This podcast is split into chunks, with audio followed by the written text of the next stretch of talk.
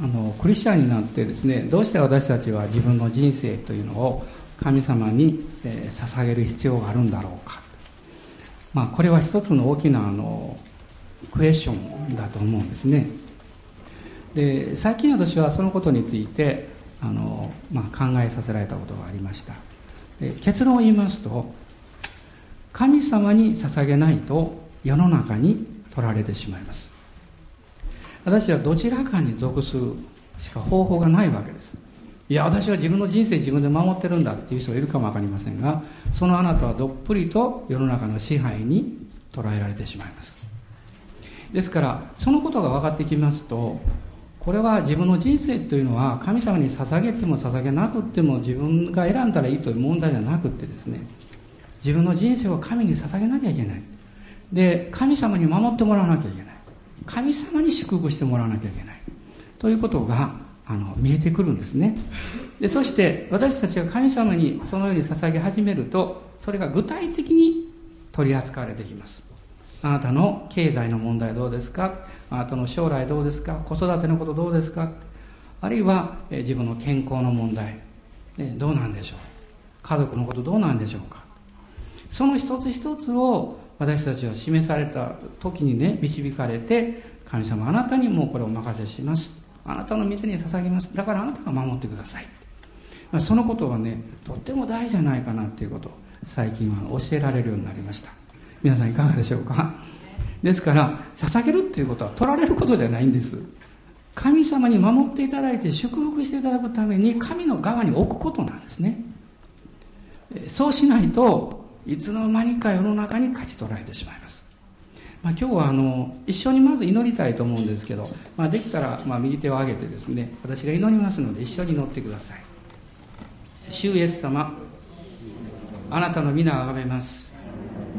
私の人生をあなたの見てに100%お任せします。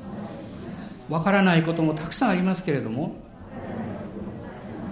また信じられないこともまだありますけれどもあなたが良い方であることを知っていますからあなたにお任せします。私の経済も家族も将来も仕事も一つ一つを守ってください。あなたの祝福で祝福してください。イエス様の皆によってお祈りします。アーメン。アーメン。主に栄光会します。ハレルヤ。で今日はあのルカによる福音書の8章の26節から39節のところを今日のテキストとして読みたいと思います。実は今日ここからメッセージしようとしていることは私が初めて礼拝で語ることなんです。初めてっていうのは、まあ、いつも毎回 あの自分にとって新しく教えられたことはあのこのファミリー礼拝では語ってるんですけどそういう意味じゃなくってこの主題について語ることはあまりしなかった。ある意味ではあまり語りたくもなかった。でも今主がそのことを語るように導いておられる時時期であると感じていますので、えー、お話したいと思っています。でまず8章の26節から39節までをご一緒に読みましょう。こうして彼らはガリラヤの向こう側のゲレサ人の地方に着いた。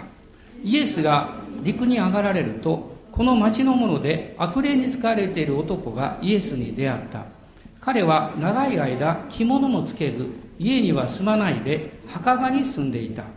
彼はイエスを見ると叫び声を上げ見舞いにひれ伏して大声で言った糸高き神の子イエス様一体私に何をしようというのです？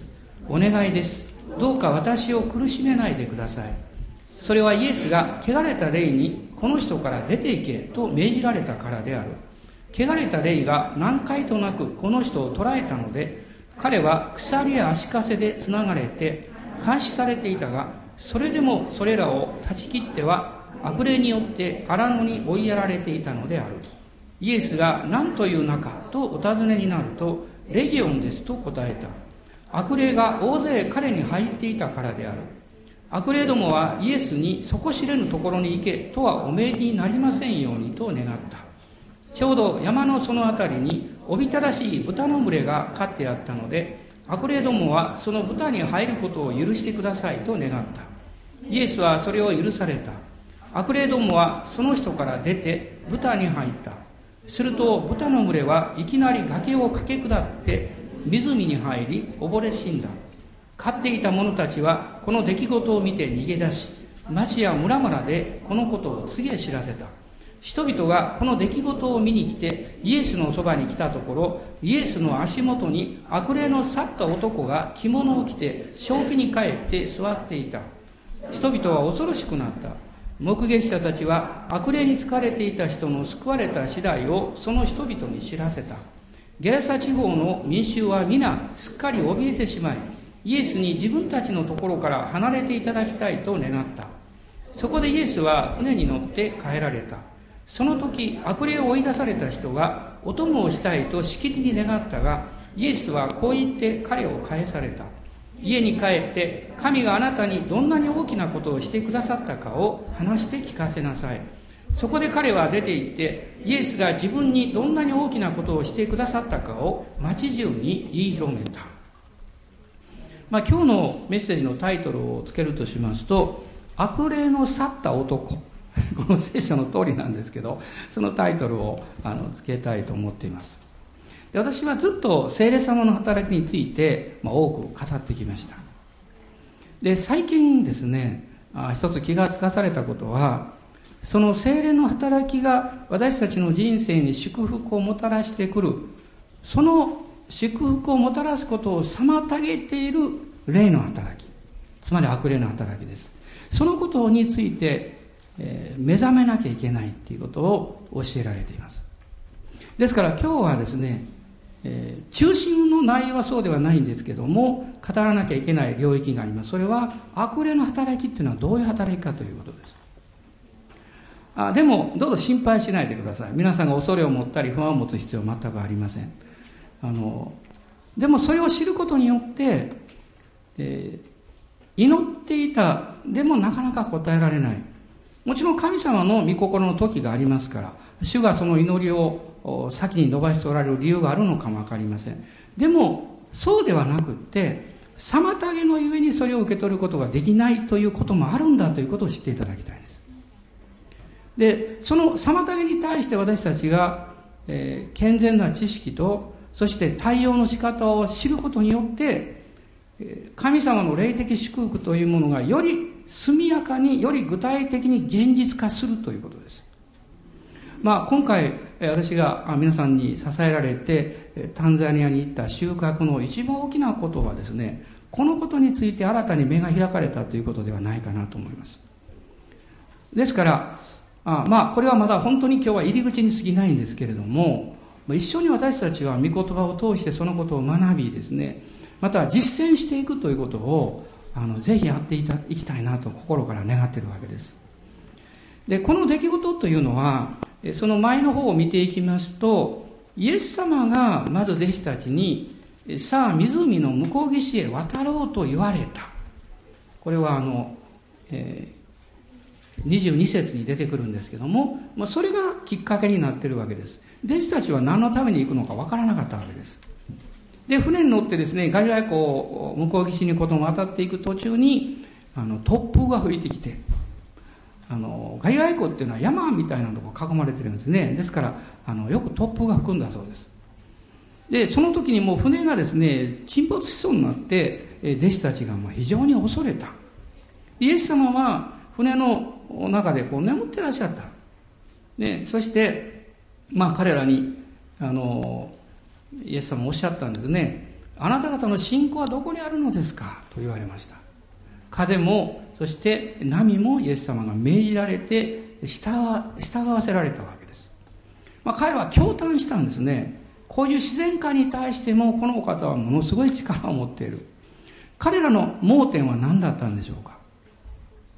イエス様がもう現実に目の前におられるということを知っていたのに、いや、そこにおられたのに恐れたということです。でもこれは私たちの人間性の中にあります。人間性は臆病なんです。人間性というのは恐れに捉えられやすいんです。イエス様が共にいらっしゃってもそのイエス様の方に目を向けて手を差し伸べなければそばにイエス様おられるのに私たちは恐れるということを経験してしまいます。でこの出来事は実はあのマタイによる福音書の8章マルコによる福音書の5章の中にも書かれているんですね。でそのイエス様が言った向こう岸というのはいわゆるゲラサの地。しかもイエス様はですねあのシナゴゴに街道に行かれたわけでもあるいは、えー、群衆に話をするために行かれたわけでもなくってなんと墓場に行かれたんですね。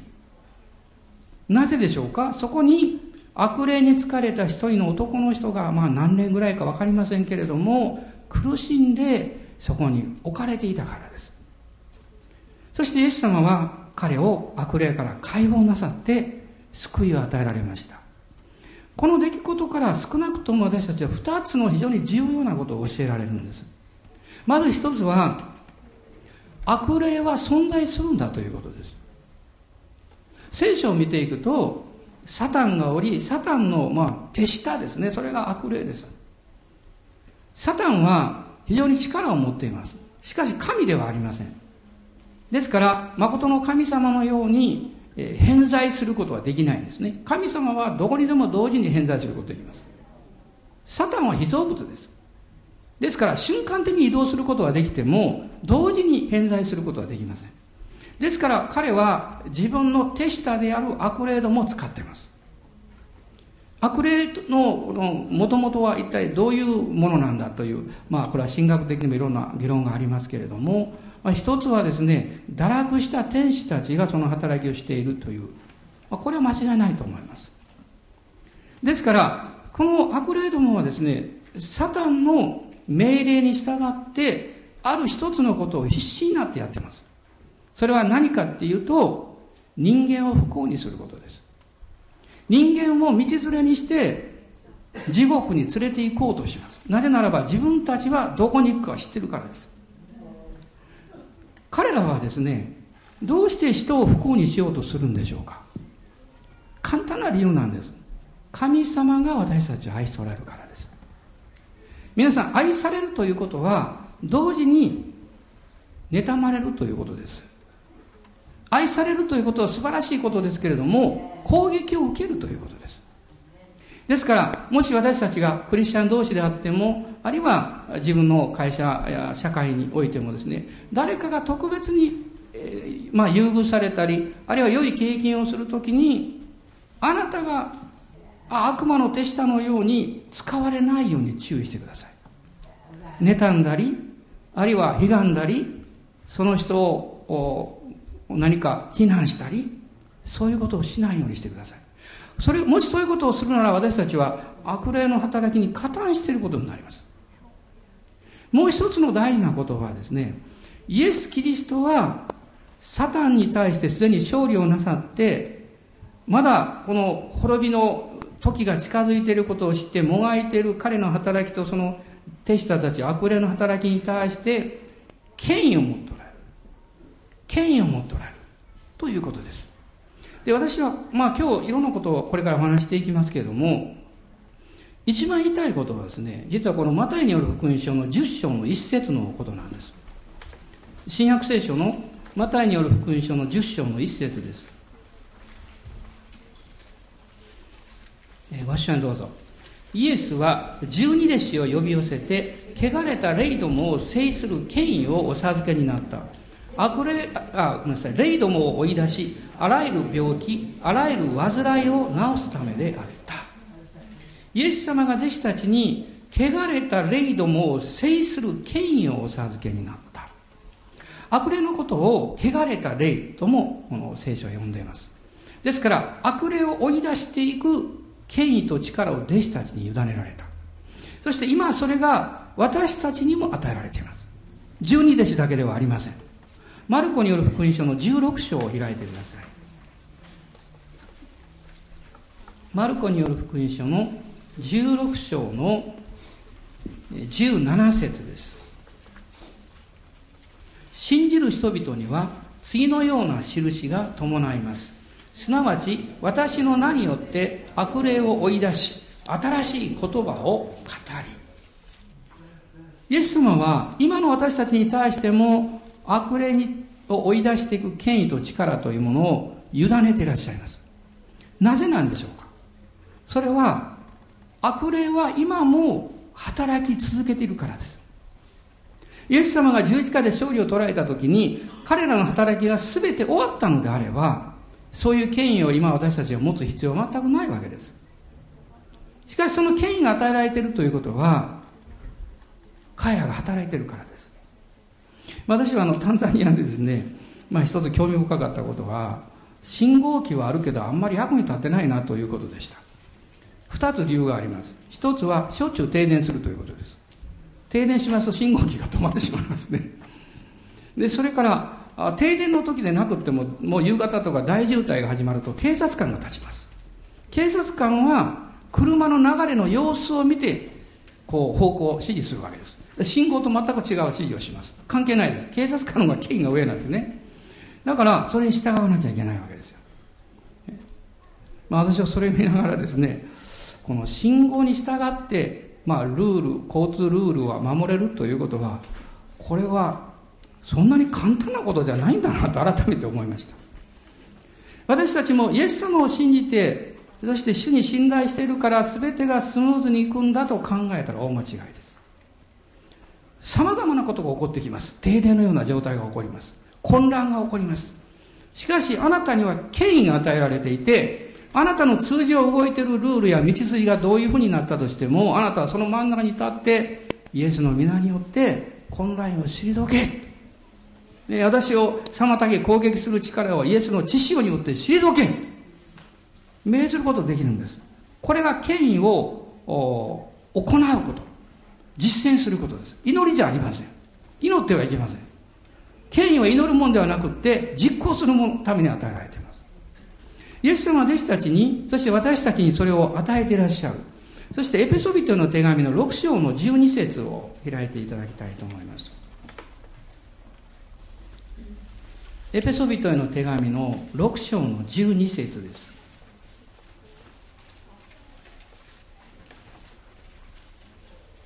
11節から読みましょうか。11節と12節。悪魔の策略に対して立ち向かうことができるために神のすべての武具を身につけなさい。私たちの格闘は血肉に対するものではなく主権力この暗闇の世界の支配者たちまた天にいる諸々の悪霊に対するものです。私はあの KBI の3年生の時に卒論でですね教会論というのをあの書いたんですね。でそのあの、まあ、付録のようなものをつけましてそこにエペソビテの手紙の、まあ、学び研究というのを付け足しました。でそれを私は自分でしながらですねずっと今まで持ってきた疑問があるんです。どういう疑問かっていうとこのエペソビテの手紙というのは天上における霊的もろもろ祝福で始まってるんですね。この一章の三節を見るとそれが書かれていますね。私たちの主イエス・キリストの父なる神が褒めたたえられますように。神はキリストにおいて天にある全ての霊的祝福をもって私たちを祝福してくださいました。素晴らしい祝福でこれが始まっているわけです。ところが6章の最後は霊的戦いで終わっています。なぜなんだろうかと思いました。水戸黄門と筋書きが違うんですよ。ね、普通戦いがあってですね 最後はハッピーエンド祝福でこれ分かるんですけどこの手紙を読んでいくとですね祝福があるんですけど最後は戦いなんです。なぜなんだろうかと思いました。もちろん一つの理由はイエス様は勝利を取られたけれども私たちが天国に行くまでの間この戦いは継続しているということは事実なんです。でも今、え、まあ教えられてきていることはですね単にそういうことではないということ。つまり神様の祝福はもうあなたの人生に圧倒するほど与えられています。ロマ人の手紙の発祥の終わりには、私たちは圧倒的な勝利者であると書かれています。アーメン、感謝します。ちょっと大人のことおっしゃってください。あなたは圧倒的な勝利者ですって。圧倒的な勝利者ですよ。ヤコブ書にはあの豊かな恵みって書いてるんですこれこれこれ英語でも言いやすい。モアグレイスですよ。モアグレイス豊かな恵み。その豊かな恵み圧倒的な勝利者である私たちをその勝利や恵みを十分受け取らせないように妨げが入ってくるんですよ。皆さん知っておいてくださいね。サタンはあるいは悪霊どもは神様を妨げることはできないんですよ。絶対に。神様は全能者ですから何も彼らはできないんです。でもそれを受け取る私たちを妨げるんです。例えば皆さんがあそうですね何か誰かのところに、えー、プレゼントか何か受け取りに行ったとしますね、えー、商品かなんか当たるっていう当たったっていうことでね。受け取ろうとすると友達が来て手をこうしたらどうですか？受け取れこうしたら受け取れないでしょ。うねどうするんですか？ちょっとあなた横行っとって。私これもらうんだからって。ねその妨げをしてる人をちょっと脇にやらないともらえないでしょ彼の働きはそういう働きなんですだから彼らがあなたに対していわゆる嫌がらせです。ね、今ハラスメントという言葉日本語になりましたね。まあこれはあのセクチュアルハラスメントというか性的な嫌がらせというところがずっと来たんですけど悪霊はいつも嫌がらせをするんですよ。邪魔をするんですよ。進もうと思ったらこれ引っ張るんです足を。こうして。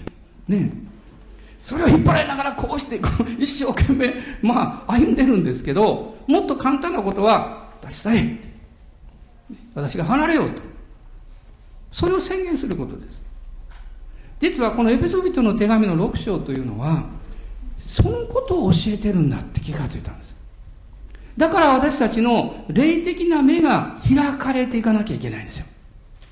そうしないと妨げるものの存在に気がつかない直接ぶつかってる問題とか人間関係とかその人とか環境とか状況とかそういうものを何とかしなきゃいけないとばかり考えてしまうんですでも皆さん、状況とか人の動きというものは、その背後にある霊的な力によって動いているものなんですよ。そのことに気がつくということです。で、この悪霊はですね、まあ人間の生活、人生っていうのを不幸にしようとしてるんですけども、彼はどういうふうに働くんでしょうか？まず一つは、人間に乗り移ったり動物に入ったりすることができるということです。これは聖書がはっきり言ってることですから。えー、この今日読みました、えー、ルカ伝の8章ですねここでは悪霊に疲れている男と書かれています悪霊が彼の心を捉えてました先日ある人がこういうことを言いました、え、その人が、えまあ、田舎の方なんですけどある方に福音を語ってですねその、えー、夫人の方ですかねイエス様を信じたらしいんですよ。ところがしばらくしてその人がもうもう本当にもうびっくりしたような顔をしてやってきて言ったそうです。私イエス様を信じたからね。その夜ね一人で、まあ、古いお家なんですよね。イエス様って祈ったらね突然自分の内側から男のような声がうわーって出てきたってびっくりしやめちゃったって祈るの。先生これどういうことですか？まあ本当にその人が目の前におれば私は本当に霊的な力から解放の祈りをしてあげたいと思いましたけど、まあ、その方と一緒にその人のために祈りました、ね、非常にこう因習の強いあのそういう中でですね霊的なものすごい影響を受けてるんだと思います。でも幸いその人はイエス様を信じました。ですから彼女がその信仰をこう表現しようとすると妨げが入ってきて恐れを与えてそれをストップさせようとするんです、ね、もし私たちがそういう事態に直面した時にはまず恐れないことです。イエス様を見上げたらいいんです。イエス様は勝利者ですから。そしてイエス様の皆によって出てくるように立ち去るように命じればいい。あの他のところにもそういう例がたくさん出てくるんですけども、えー、例えばマタイによる福音書の12章を見てください。マタイによる福音書の12章です。43節から45節。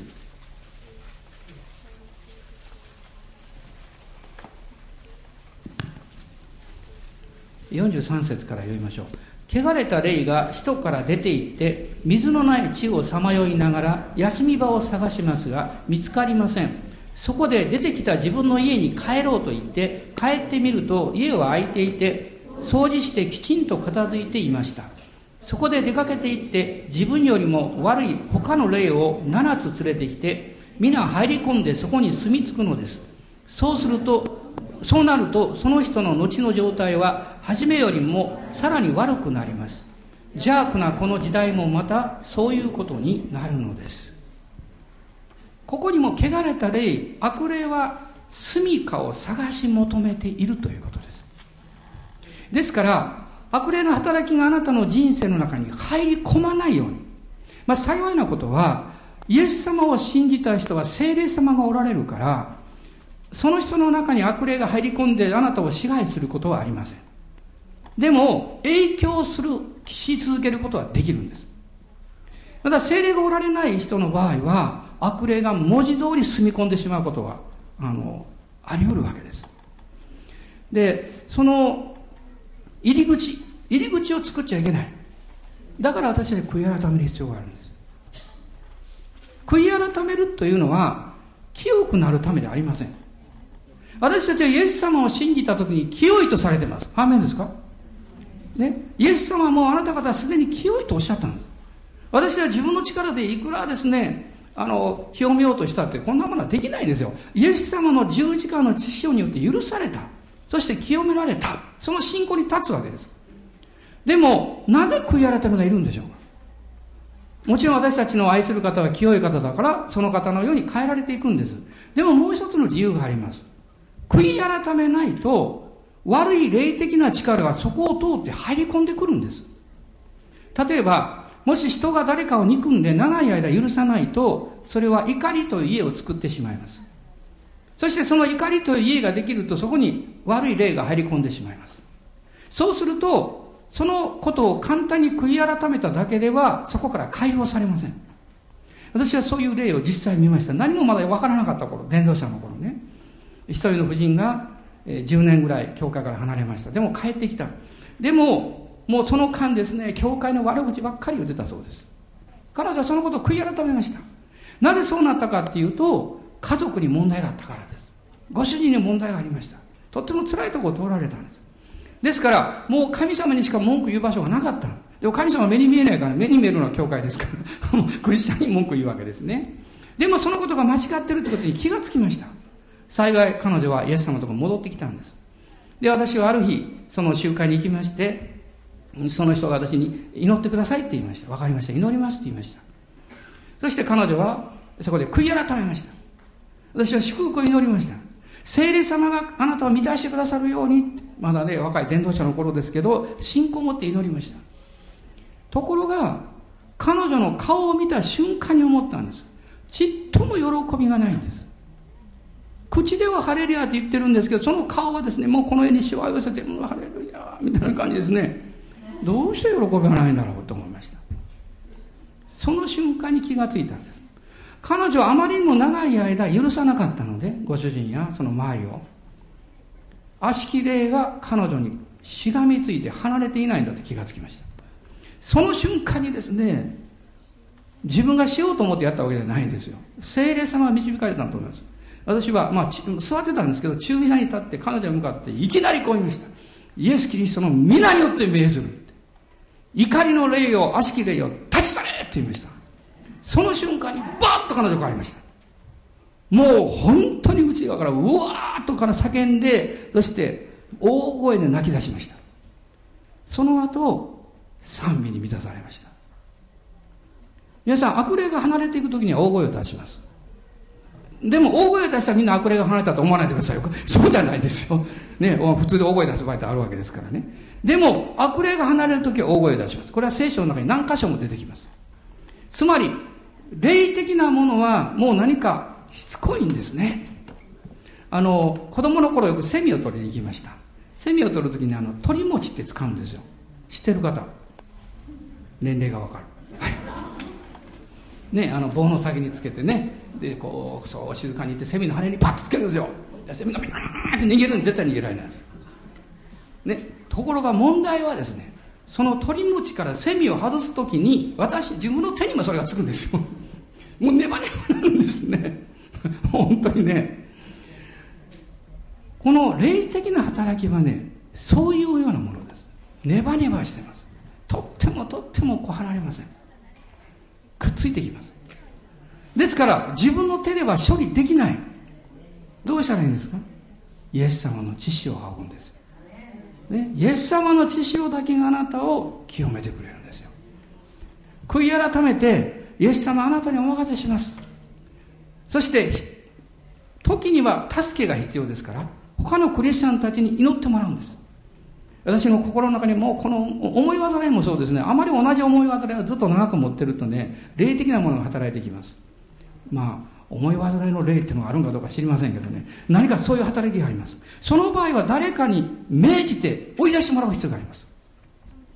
そうしないとあなたはいくら悔い改めても祈ってもそれだけでは自由になりません。私が祈るときはちょっと彼らは離れています。祈り終わるとまたすぐ戻ってきます。何度もこういう経験します。だからイエスの皆によってその恐れや思い煩いの霊を出ていけもう戻ってくるな宣言する必要があります。でも私たちがそのように宣言するためにはあなたの中に神様と自分との和解というものがなければできないわけです。つまり信仰がなかったらできないんですよ。そのために悔い改めが必要なわけです。ね、死との関係がなってない、ちゃんとなってないとできないわけですからね。あの、マルコによる福音書の7章ではですね、25節から30節そこには、えー、まあ、25節を見ますと、汚れた霊に疲れた小さな娘ということが出てきます。これはイエス様がツロに行かれた、ツロっていうのはイスラエルもっと北の方ですね。その夫人がやってきて、その自分の娘が悪霊に疲れてるんです。助けてくださいって来たところですよ。そこにははっきり悪霊に疲れた小さな娘と書いてるんですよですから子供にもそういうことが起こるということなんですね。で私たちはなぜそれが起こったのかという理由があまり聖書からではわからないことがあります。ただいろんな方たちのこのことをこう聞いていきますとですねあるいはまあ聖書からあるいは私たち自分の経験から言えることはですねその悪霊がそのクリスチャンに対しても働きかけてきやすいやっぱり通路があります。一つは不道徳です。あの会員とかあるいは実際に会員しなくても不貧困とかそういうものは悪霊が働いてくる通路になります。ですから断ち切らなきゃいけません。もう一つは偶像礼拝です。クリスチャンでも偶像礼拝を、えー、意図的に続けると悪霊は入り込んできます。で私はあのこの CPM の実はミニストリーが始まる前にまあいろんな出来事があったんですけど、まあ、その一つはあるところに行った時に、えーえー、ある教会の青年会の、まあ、リーダーの一人だと思うんですけどその青年がやってきました。で彼は精霊に触れられて倒れたんです。でもその時思ったことは何か違うと思ったんです。冷たいんです。雰囲気が。皆さんね神様の精霊の働きはあったかいんです。だから心がもう急に氷のように冷えてくるとか雰囲気がないかものすごく冷たくなるとかね。これは悪霊の働きなんです。で何か悪霊の働きに関わってるなと私は思いました。そして私が思っただけじゃなくてあとは一人二人のリーダーが私のところに来て耳元で言いました。彼は何かそういう関係あるじゃないですかっていや私分かってますって後で祈ります。でまだいろんな祈りがあるからね。時間かかるから後で祈るでずっと最後戻ってきました。そして彼のために祈りました。で彼に聞きました。あなたは何かこの霊的なものに関わったでしょうと言いました。彼は告白しました。占いをやってました。もちろんそれは真剣にやってたわけじゃないと思うんです。遊びかもわかりません、自分にとっては。でも皆さん世の中でもそうでしょ？あなたが遊びだと思っても相手が本気になってるってことはたくさんあるんです。霊的なことはそうなんです。あなたが遊び半分で占いとかそういうものに関わったならば、向こうは本気だということを覚えていただきたいんです。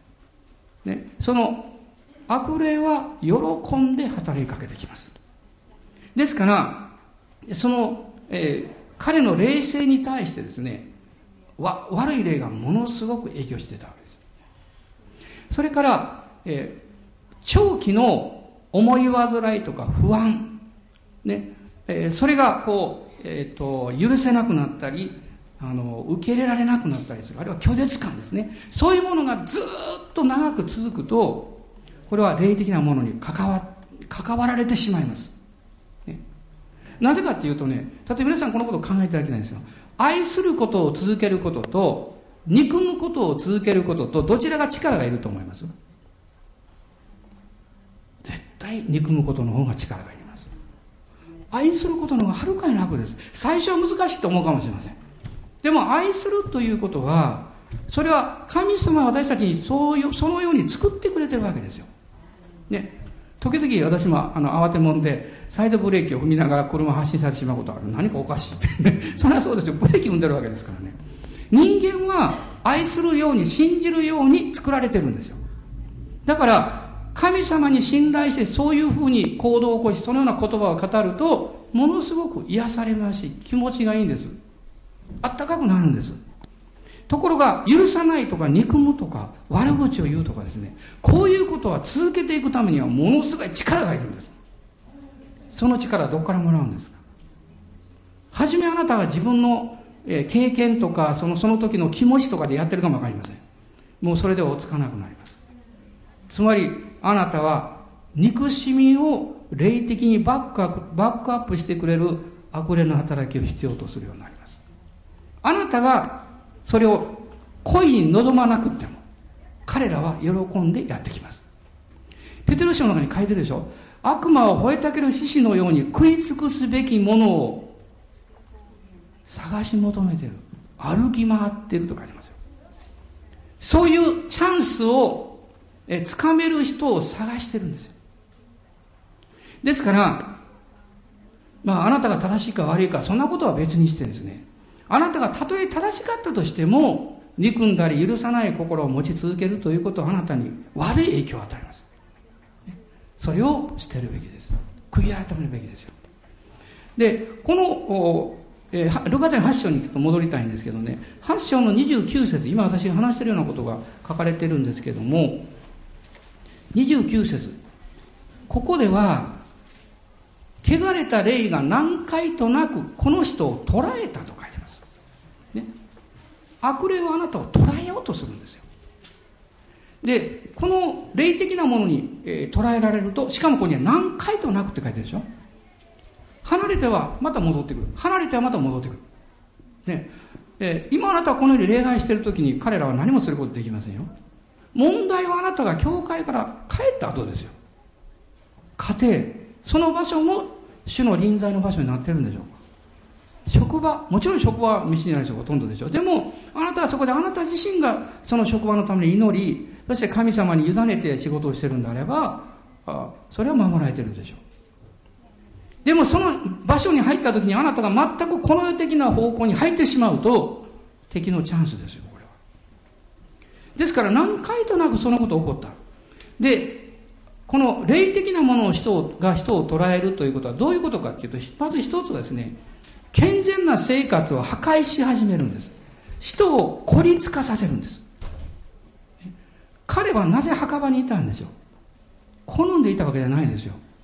そこが彼の行く場所であったからですつまりレギオンである悪霊たちが彼を墓場に引っ張っていったんですねそしてここには着物もつけず家には住まない墓場に住んでると書いてます。これを、あの、総合して考えるならば、彼は非常に孤立したということです。そして、えー、自分の何かこう、えー、弱い部分、自分の本来は守らなきゃいけないものを全部さらけ出した。つまり、傷つきやすいようにしてしまったということです。ね。傷つきやすいようにしてしまった。傷つけられやすい状態になった。そして、人がコミュニケーションをしにくい場所、つまり墓場に住んでいった。ここには、もう一つ、えー29節の最後に、荒野に追いやられたと書かれています。悪霊の働きはあなたを孤立化させるんです。ですから、最初のスタートは、誰も悪霊のあの影響力なんかは感じないと思います。最初はですね、あなたが自分で腹を立てたり、何かこう気に入らないということで、孤立化するかもわかりません。しかしそれがずっと継続していくと、霊的なものがあなたをサポートしてくれますそうだそうだってねお前のが正しいんだそしてどんどんどんどん孤立化していきます。そして暗くなります。人が交わりの手を差し伸べにくいところに行ってしまうんです。その結果サタンや悪霊が最も嫌う御言葉と教会から遠ざかってしまいます。サタンにとって御言葉はもうこれは恐ろしいわけですから。もちろん彼は御言葉を使うんですよ。でも信仰によって御言葉を信頼している人はものすごく怖いんです彼は。なぜかっていうとこの御言葉にはイエス様の十字架の贖いという歴史的事実と力があるからです。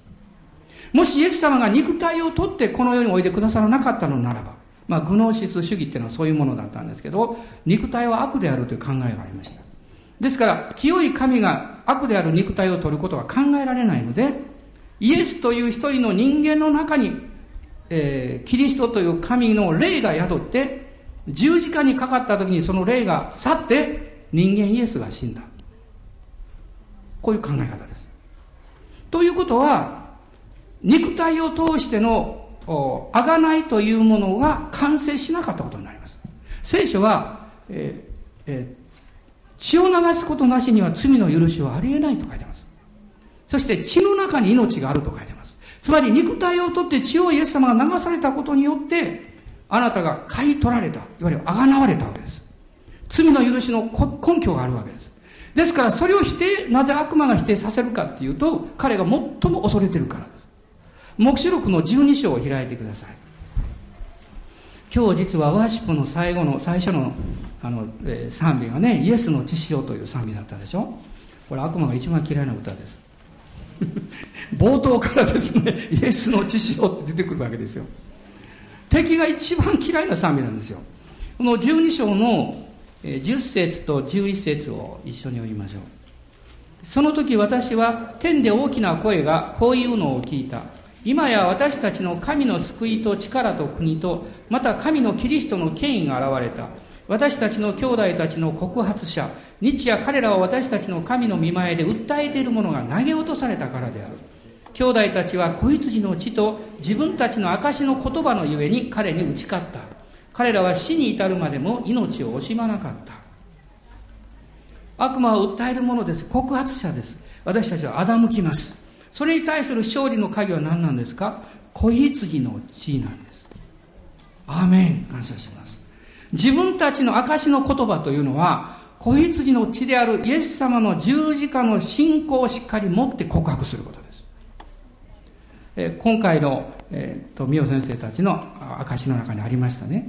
彼ら悪霊追い出しの証を今回書いてました。あるいは読んだ人はびっくりしたと思うんですけどね。でもその中に興味深いこと書いてましたね。その一人の女性から悪霊を追い出すときに、彼らがただ聖書から暗記しようとして覚えてきた御言葉いくら語っても力がなかった。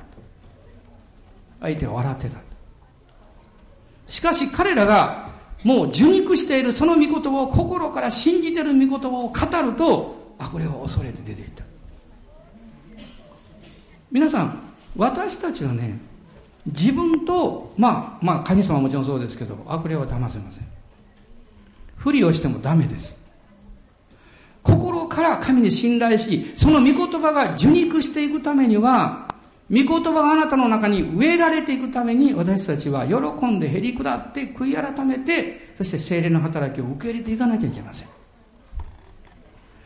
この霊的な特別な現象というものを目の前に見たときにね、それは何かあのキーなことだけじゃなくって人が突然怒り出したりあるいは何かこう奇妙な振る舞いをしたりあなたは恐れますか？私は恐れませんそれが霊的なものであるということが分かった瞬間に何も怖くないんですなぜならばそのような状況に直面するときに私たちの、えー、持っている信仰イエス様を信じている信仰というものが明るみに出ますあなたが本気でイエス様を信じて、イエス様にあなたの人生を捧げているならば、何も恐れる必要はありません。頭の中で考える必要なんかありません。本能的に応答します。しかし、不利をしているならば、ね、捧げた不利、信じている不利をしているならば、霊的なものに対しては何の力もありません。暴露されます。この悪霊の働きはですね二つ目にはねまあこうルカでの発祥に戻りますけども精神的に肉体的に傷をつけるということです。彼は裸になってもう鎖でつながれていたんですけどもそれだけじゃないですよ。その自分自身の体を傷つけていたんですね。まあこれはあのマタイの発祥を見ると書いてますが彼はひどく凶暴であった。またマタイのあの12章の22節見ますとねこの悪霊の働きは肉体的な障害をもたらします。これはあのマタイで12章22節ちょっと開いてみましょうか。22節です。その時悪霊に疲れた目も見えず口も聞けない人が連れてこられた。イエスが彼を癒されたのでその推しは物を言い目も見えるようになった。いろんな私たちが持っている障害というものが全て悪霊によるわけではありません。でも悪霊はそういうことをもたらす力を持っているということです。ですからもしそのいろんな病や障害というものが霊的に関わっているということが分かったならば、私たちはイエスの皆によって追い出して、癒しを経験することができます。でもさっきも申し上げたようにね、大声を出すことがみんな悪霊が出ていくわけではありません。すべての病気やいろんな体の障害が悪霊によるということではありません。ですからそこは勘違いしちゃいけないんです。ただですね、悪霊の働きがある時にはあなたの冷静に何かを感じます。何かおかしいと感じます。ですからその時のイエス様の知識と皆によってしっかりと信仰に立つということが必要です。例えばお母さんが子供たちがもう何か泣きじゃくってですね何か通常じゃないって何かただ痛みとか、えー、いわゆる寂しさで泣いてるんじゃなくってそれ以上のもの例えば恐怖とかものすごい不安感を持ってるとか。あなたがよく観察してですねあこの子は普通に泣いてるわけじゃないなって気がついたらすぐにイエスの皆によって祈ってください。イエスの皆によってこの子供のの背後に恐怖を与えてる霊を出ていけって言ってください。この子供の背後にもう普通でない不安を与えてる霊的な力を立ち去れ。これは影響があります。ですから、まあ、ホラー映画とかですね、あの、もうなんていうか、そういう類のものからは避けてください。非常に危険です。そういうものは子供に影響を与えるだけじゃないですよ。大人にも影響を与えてきます。彼らは自分たちの降りやすい場所を探してるからです。そしてそういうものを見出した時に私たちは、もちろんそれが他の人の所有であればあなたは勝手に何もできませんから、あ なた心の中でですね、祈ったらいいわけです。イエスの皆によってこの家庭が守られるように、まあよそのお家でもね、このお家が祝福されるように。呪わないで祝福してください。裁かないで愛を持って祈ってください。やがてそれは神様が働きをしてくださるチャンス。時というものを必ず導いてくださいます。まあ、もう一つ悪霊が人を捉えた時は、私たちは偽りの宗教とか不信仰に導くんです。まあ、これは聖書だけ読んでおきたいと思いますが、第一手モテの4章の1節から3節です。テモテの第一の手紙の4章です。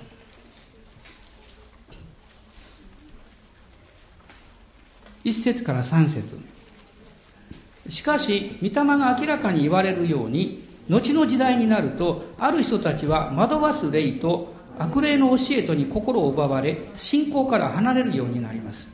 それは嘘つきどもの偽善によるものです。彼らは両親が昧しており、結婚することを禁じたり、食物を断つことを命じたりします。しかし食物は信仰があり、真理を知っている人が感謝して受けるようにと神が作られたものです。偽りの教えとか、あるいは惑わしの霊が、まず働く場所はその人の良心です。良心を麻痺させることです。で、健全な善悪の判断をできないようにします。ただ単に熱狂的にし、あるいはもうそこしか見えないでそこに何か自分を引きずっていきます。一つの、これは精神的な中毒です。いわゆるその、え、中毒性のものというのは精神的であり物理的なものであったとしてもこの背後には必ず悪霊の働きがあります。ですからそこから私たちが解放されていくためにまず大事なことはその人がその人がそこから離れたいと決まら決めなきゃいけません。自分自身がそこから離れて変わるんだということを決めない限りそれは門戸を開け続けていることですから何も起こらないわけ。私は自分の弱さというものがあります。弱さは変わらないでしょう。でもその弱さを攻撃する部分があるとすればそこに対しては門を閉めてノーというそれが必要だと思います。イエス様は彼からこの悪霊を追い出しなさった。そうすると不思議ですね、えー、皆さんこの前半に出てくるのと全く反対のことが起こった。これが35節ですよ。彼はイエスの足もの足元にこの悪霊の去った男が着物を着て正気に帰って座っていたと書いてます。で、健康な状態はこうなんですよ。イエス様が彼に着物を着なさい言ったんでしょうか？そんなこと言わないと思いますよ。悪霊が去った瞬間に彼は気がついたんです。ね、着物を着て、正気に戻って、そしてイエス様の前に静かに座ってたんですよ。ね、ここで言えることはね、悪霊は去るべきものだということです。アーメン悪霊はとどまる権利がないんです。あなたの所有物やあなたの精神生活やあなたの経済生活に対して影響を与えていく権利を彼は持ってないんです。それを私たちは今日宣言します。あなたは宣言する必要があるんです。黙って見ていったらダメです。あなたの家に泥棒が入ってあなたは黙って見ているんですかあなたの家に何か嫌なものを投げ込まれてあなたはただ見ているんですかもし霊的な状態でそうしてるとすれば、あなたは間違ってるんです。私たちはあまりにも長く騙されてきたんです。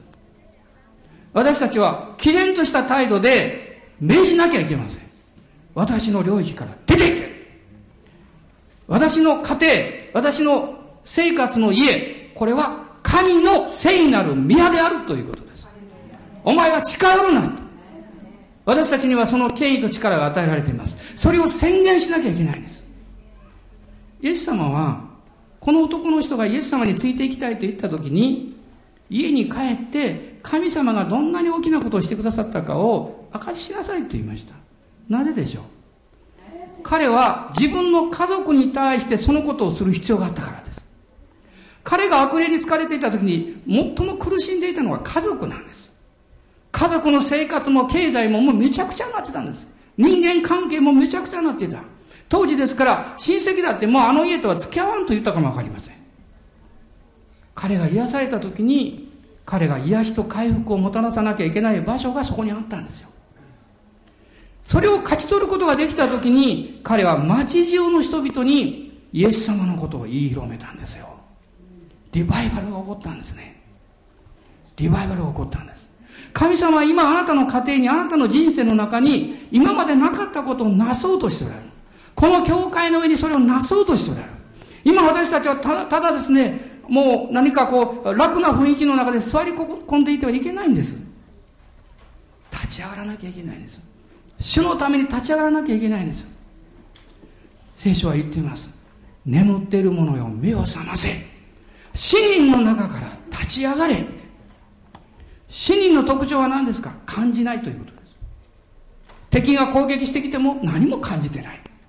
そこから立ち上がれと。そして、キリストの名のために、神に栄光を返せよということです。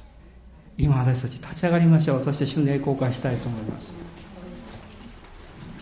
ハレルヤ感謝します。ハレルヤ今さまざまな思いや何か、えーあなたの人生のことがあなたの心の中によみがえってきてると思います私は敵が攻撃してきてもしょうがないと諦めていたのでもう今日から諦めない。って彼に対して出ていけと命ずる。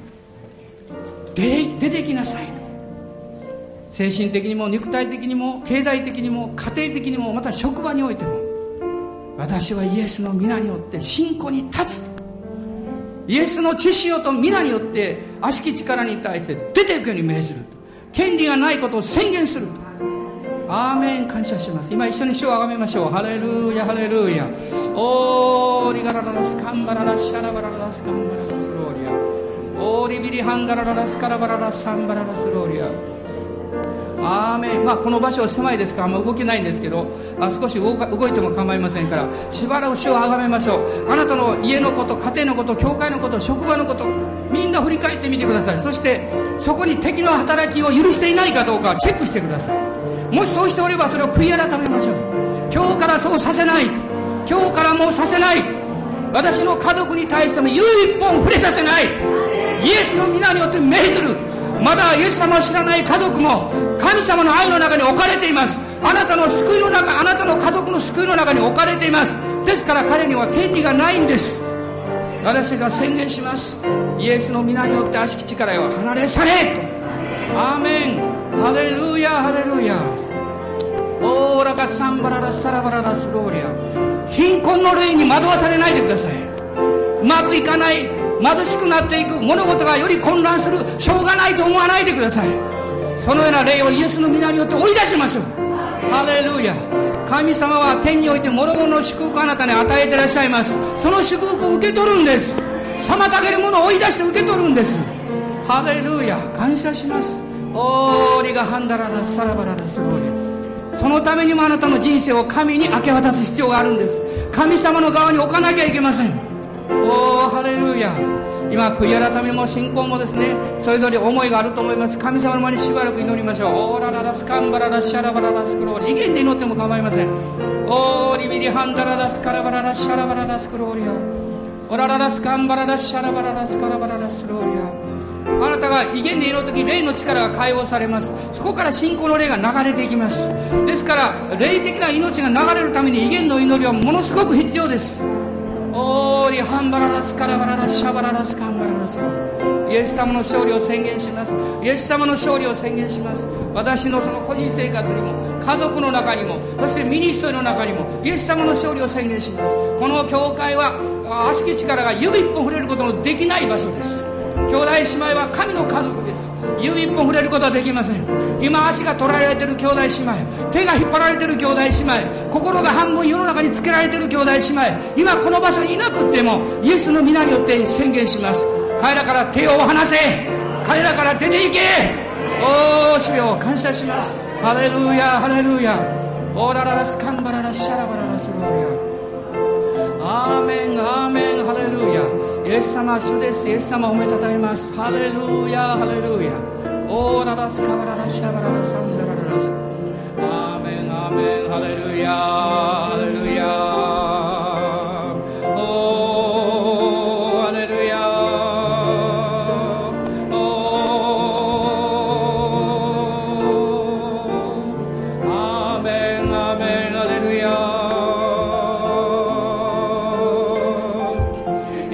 子供さん持っていらっしゃる方あるいはお孫さん持っていらっしゃる方その子供たちが守られるように祈りましょう。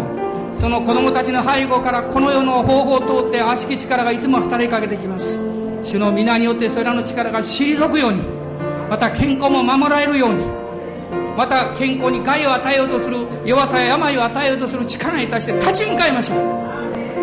今あなたの体に対して痛みや病があるとすればそれをただ単に受け入れないでください。神様の恵みを求めることは大事なことです。しかしそれを拒否してください。その病を拒否してください。そして主が癒してくださるという側に立ちましょう。おー主よ。ハレルヤ。あらゆる病の力に対して出ていくように命じます。出ていくように命じます。オーリがハンバララスローリア。体の痛みやまた全身の疲れやそれらのものを完全に主が取り去ってくださいます。アーメン。感謝します。アーメン。ハレルヤ。ハレルヤ。ラシャンバララスカラララシャバララスカラララスローリアアメンアメンアメンあなたが自分の弱さを受け入れることは大事なことですしかしその弱さに助長して悪霊の働きを受け入れちゃいけませんそれを区別してくださいそれを区別してくださいオーリがハンバララシャラバラスカンバララスローリハレルヤハレルヤおーハレルヤアメン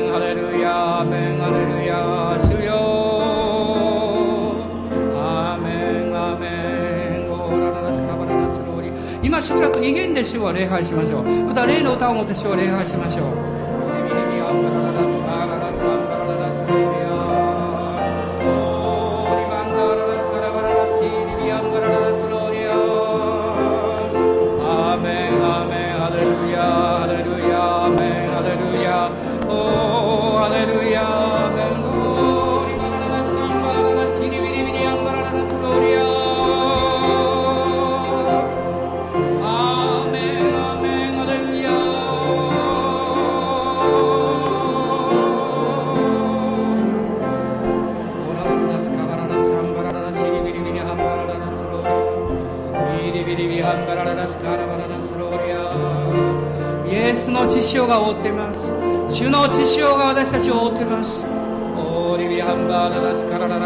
ラシャバララスカンバララスローリア家庭の中に何か不和が絶えないとか何か問題がいつも起こってくるとかどっからそれが入ってくるんでしょうかどっから入ってくるんでしょうか。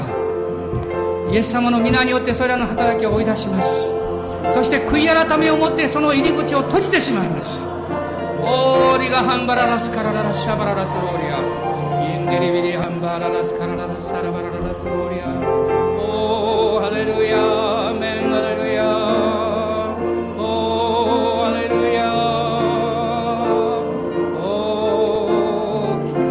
あなたの痛みを癒してくださいますよあなたの心の打ち傷を癒してくださいますよあなたが長い間耐えてきたその耐えることによって何か深い痛で負ったそれを主が癒してくださいますよ